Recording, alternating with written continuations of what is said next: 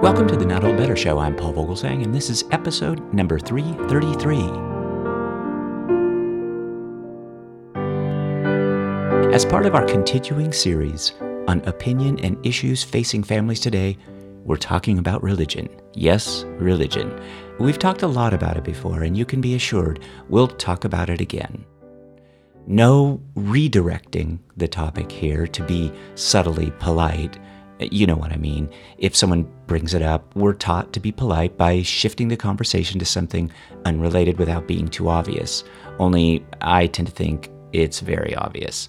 For example, imagine Uncle Bob says something like, Kids these days just aren't going to church. It's all that rock and roll they're listening to, right? And you might follow up with, Well, speaking of kids, I've been meaning to ask, how's your son doing at college? Sheesh. Uh, That's not subtle at all. So we will dispense with that for today. And we'll dispense with any boomer versus millennial myths and talk about real research. Today, my guest is research scientist Dr. Jana Riess. Dr. Riess is author of the new book, The Next Mormons How Millennials Are Changing the LDS Church. Religion, often divisive and polarizing, but important to us, important to families. And important to you, the Not Old Better show audience. I will say this is an important subject to me and my family. I don't typically discuss, as I prefer these shows to be about our guests, but I personally am more than just a bit bought in on this subject. How so? Well, I'm the husband of a late in life convert to the church. I'm the father of a gay man and I'm the father of a current LDS church missionary. Plus, of course, I'm a boomer. I truly hit the sweet spot and feel this subject daily. I need to know more about it. I live it. And I love my church. What will come in the days ahead for the church, knowing of these questions and how best to answer young people, is what we will learn today from Dr. Riess. The question ahead for the LDS Church as it moves further into the 21st century is how far it is willing to accommodate new social norms if the risk of not doing so is that, in the United States at least, a substantial percentage of its young people may exit the doors. Is that loss a cost the Church will deem unacceptable, changing its course to stem the tide? Or will those exiles be considered necessary collateral damage as the institution clings to its post war brand identity as a religion devoted to a particular configuration of the nuclear family? That, of course, is our guest today, Dr. Jana Riess. Dr. Jana Riess's new book, The Next Mormons How Millennials Are Changing the LDS Church, is based on Dr. Riess's major national study, which shows how millennial Mormons are changing, even leaving the Church of Jesus Christ of Latter day Saints. Dr. Jana Riess is a columnist and former Publishers Weekly Religion Reviews editor, and let's welcome her to the Not Old Better show via internet phone. Dr. Jana Riess, thank you so much for joining us. I know you're very busy. This is an important topic. Certainly, as author of The Next Mormons, it is a pleasure to be talking to you. Congratulations on, on your new thank book. You. Oh, thank you so much. It's an honor to be here. Well, thank you. I can only imagine this to have been quite an undertaking. And uh, I'll just begin by asking you Are you pleased with the reaction to the book? And, and does the reaction uh, match your expectation as, as to what you thought people might think of the book? Hmm. That's a great question.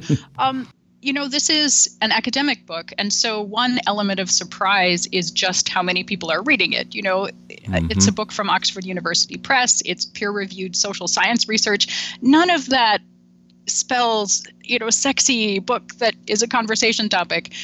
And so it has been a pleasant surprise to see how many people are interested in the research and how many people are talking about it or taking issue with it. You know, that's part of that's part of the uh, reception as well. People who are quibbling with aspects of the research. Um, I should say that the the Next Mormon's book is based on a national study that I co-designed with Benjamin Knoll, a political scientist, and it's based on um, survey data of about nearly 1,700 Latter day Saints and former Latter day Saints of four different generations. So we're looking at generational change within the church to see are millennials in fact different in their religious beliefs and behaviors, and if so, in what ways? So let's talk a little bit about the findings and, and specifically about the, the, the generational change. Is this really just a simple case of generational difference with belief and faith? I do think that there's something else going on here than simple generational difference, where, you know, in every generation, older people tend to look at these kids today and kind of throw their hands up in the air and say, oh no, are we going to be able to pass on our values, pass on our religious faith to uh, today's young adults? And What's different, though, about the religious landscape now is what we know from other surveys that have been done over a long period of time, like the American College Freshman Survey that's been done since the 1960s, um, the monitor- Monitoring the Future surveys of 12th graders and 10th graders and 8th graders. Those have been going on also for decades. And so, with things like that, we can say, let's compare people of the same age at the same stage in their lives through the decades. And that's when we see, oh my gosh, this is not just young people right now who are sowing their wild oats and are going to come back to religion. It is, in fact, uh, you know, triple the numbers of young adults in the 1960s who said that they had no religion. Now we have three times that. Young adults who are not interested in religion, now we have three times that. So this is more than just a blip on the radar. America's religious landscape is changing in some different ways now. So, the changes, does the research attribute those changes that are coming to questions of orthodoxy within the LDS Church, or are they more political? Are they about women's equality issues? Are they related to the LGBTQ? Is it the word of wisdom issues or issues of consumption of alcohol or tobacco products? What did you learn about some of that? And, and I guess what surprised you? That is a great question and a, a complicated one. So, in general, I would say that one thesis of, of the Next Mormons findings is that millennial Latter day Saints are exceptionally devout in their religious beliefs compared to other millennials. And we can see that in the percentage that believe in God, the percentage that pray daily or weekly, and on and on in terms of how they um, how they relate to the importance of religion in their lives compared to other people their age. Mm. It's when you compare them to older Mormons that you start to see the differences and you start to see this kind of erosion of theological certainty. Millennials in the church are more likely to say that they believe something rather than that they know that it's true compared to older people.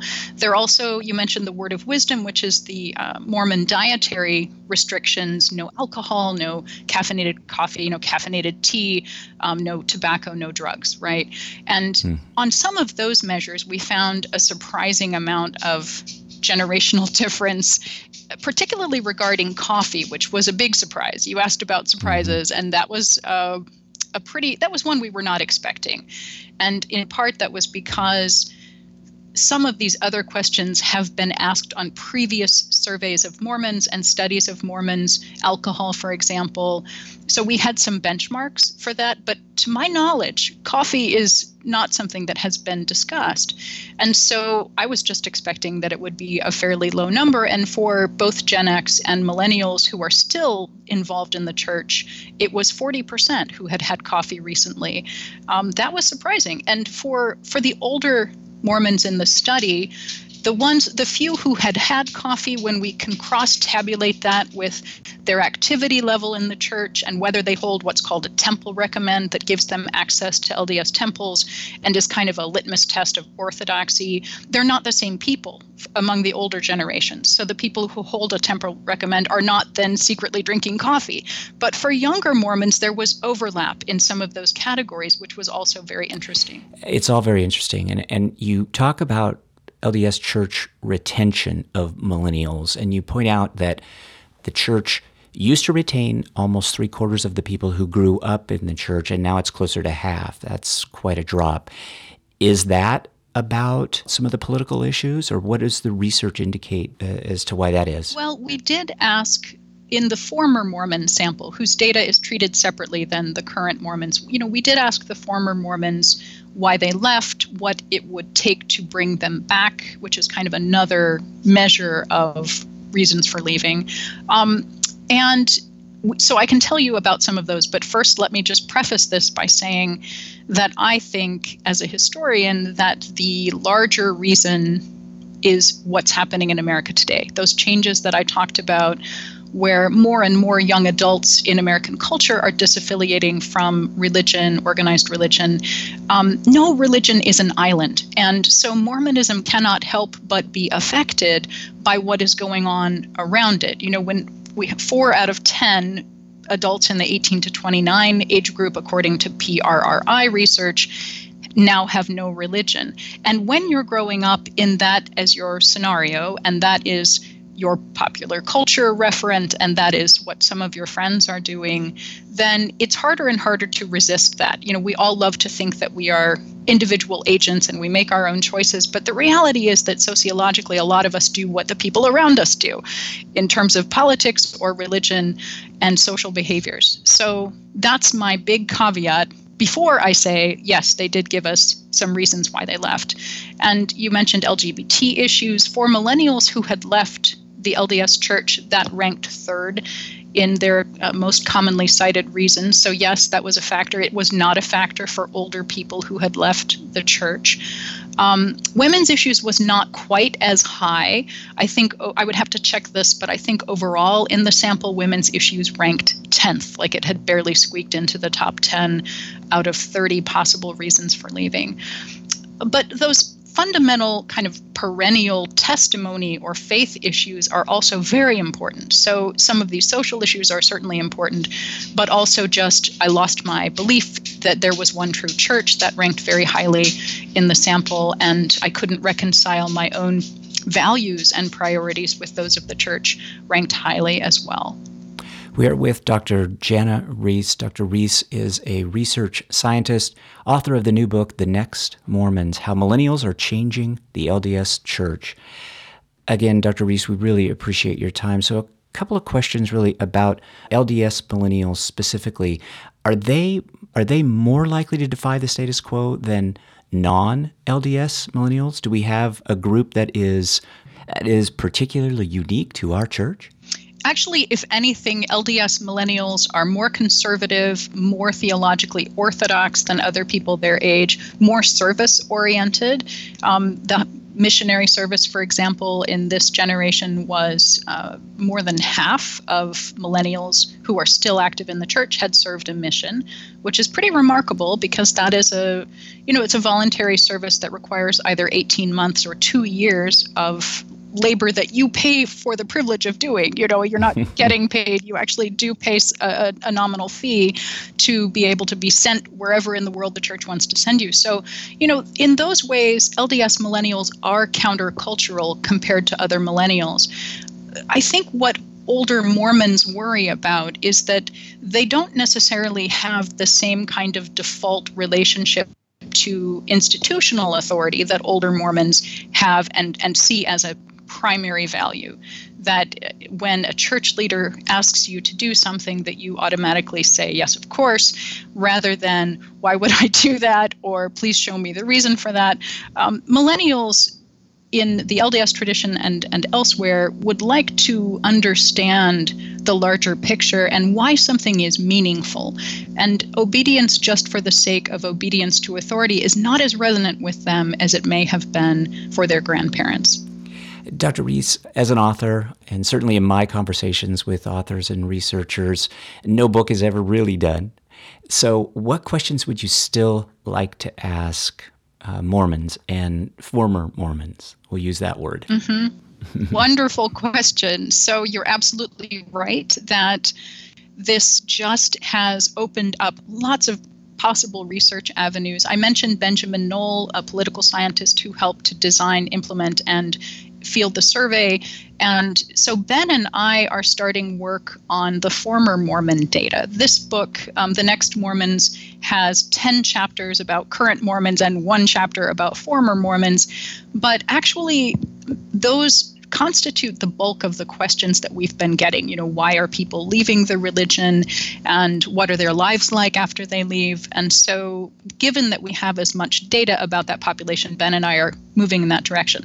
We are also, though, still analyzing other parts of the, the data about current Mormons that just didn't make it in the book. I mean, we have we have a lot of, of uh, fuel for future articles and projects, and also I'm hoping for um, some of the graduate students who've reached out to us and would like to have access to the data down the road. You know, it, it will not be available to researchers quite yet, but someday. And and so that's exciting too that this will be helpful for future people in researching aspects of Mormon life and belief. We'll look forward to talking to you again as some of that research surfaces and some of these questions that you're about to ask get answered. We hope you'll come back. So, final question for you Are we as a church doing uh, a good enough job listening to the opinions of young adults? Is, is that a conclusion that you can draw from some of your research? You know, I don't think that the church is doing a terrific job of simply listening to young adults. It does a wonderful job of mobilizing them for service. It does a wonderful job of, of training them in what Mormons believe and what a Mormon life can look like. But in terms of listening and what some uh, scholars are calling reverse mentoring, where young people are called upon to to help mentor older people, as well as the reverse, which of course still continues. Uh, we don't do that, and this came home to me actually just this morning because for a column that I was writing for Religion News Service, I went back to watch a, a video of a meeting that the top leaders of the LDS Church had in 2008, in which they were discussing retention of young adults and what was happening with um, how many people were were inactive. You know, such a large percentage of people were inactive, and in that meeting, what came home to me most clearly was that young adults in the LDS church are sometimes treated as though they are young but not adults.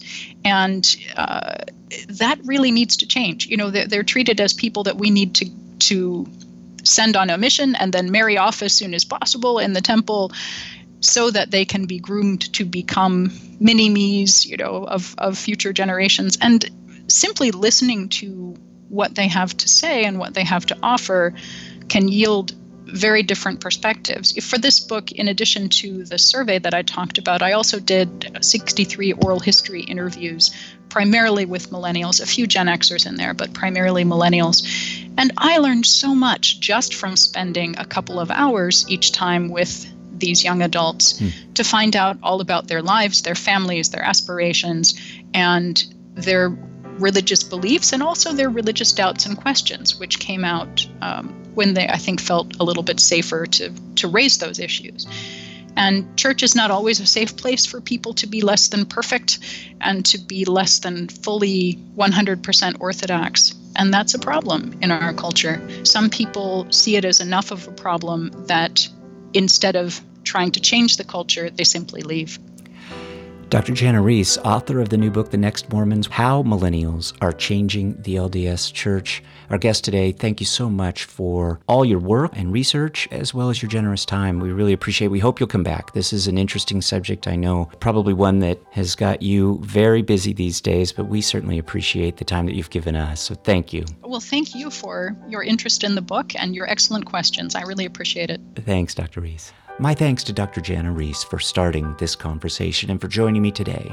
You'll find links to where to purchase Dr. Riess's groundbreaking new book, The Next Mormons How Millennials Are Changing the LDS Church, in our notes from today's interview. My thanks to you, my important, Not Old Better Show audience. Remember, let's talk about better. The Not Old Better Show. Thanks, everybody.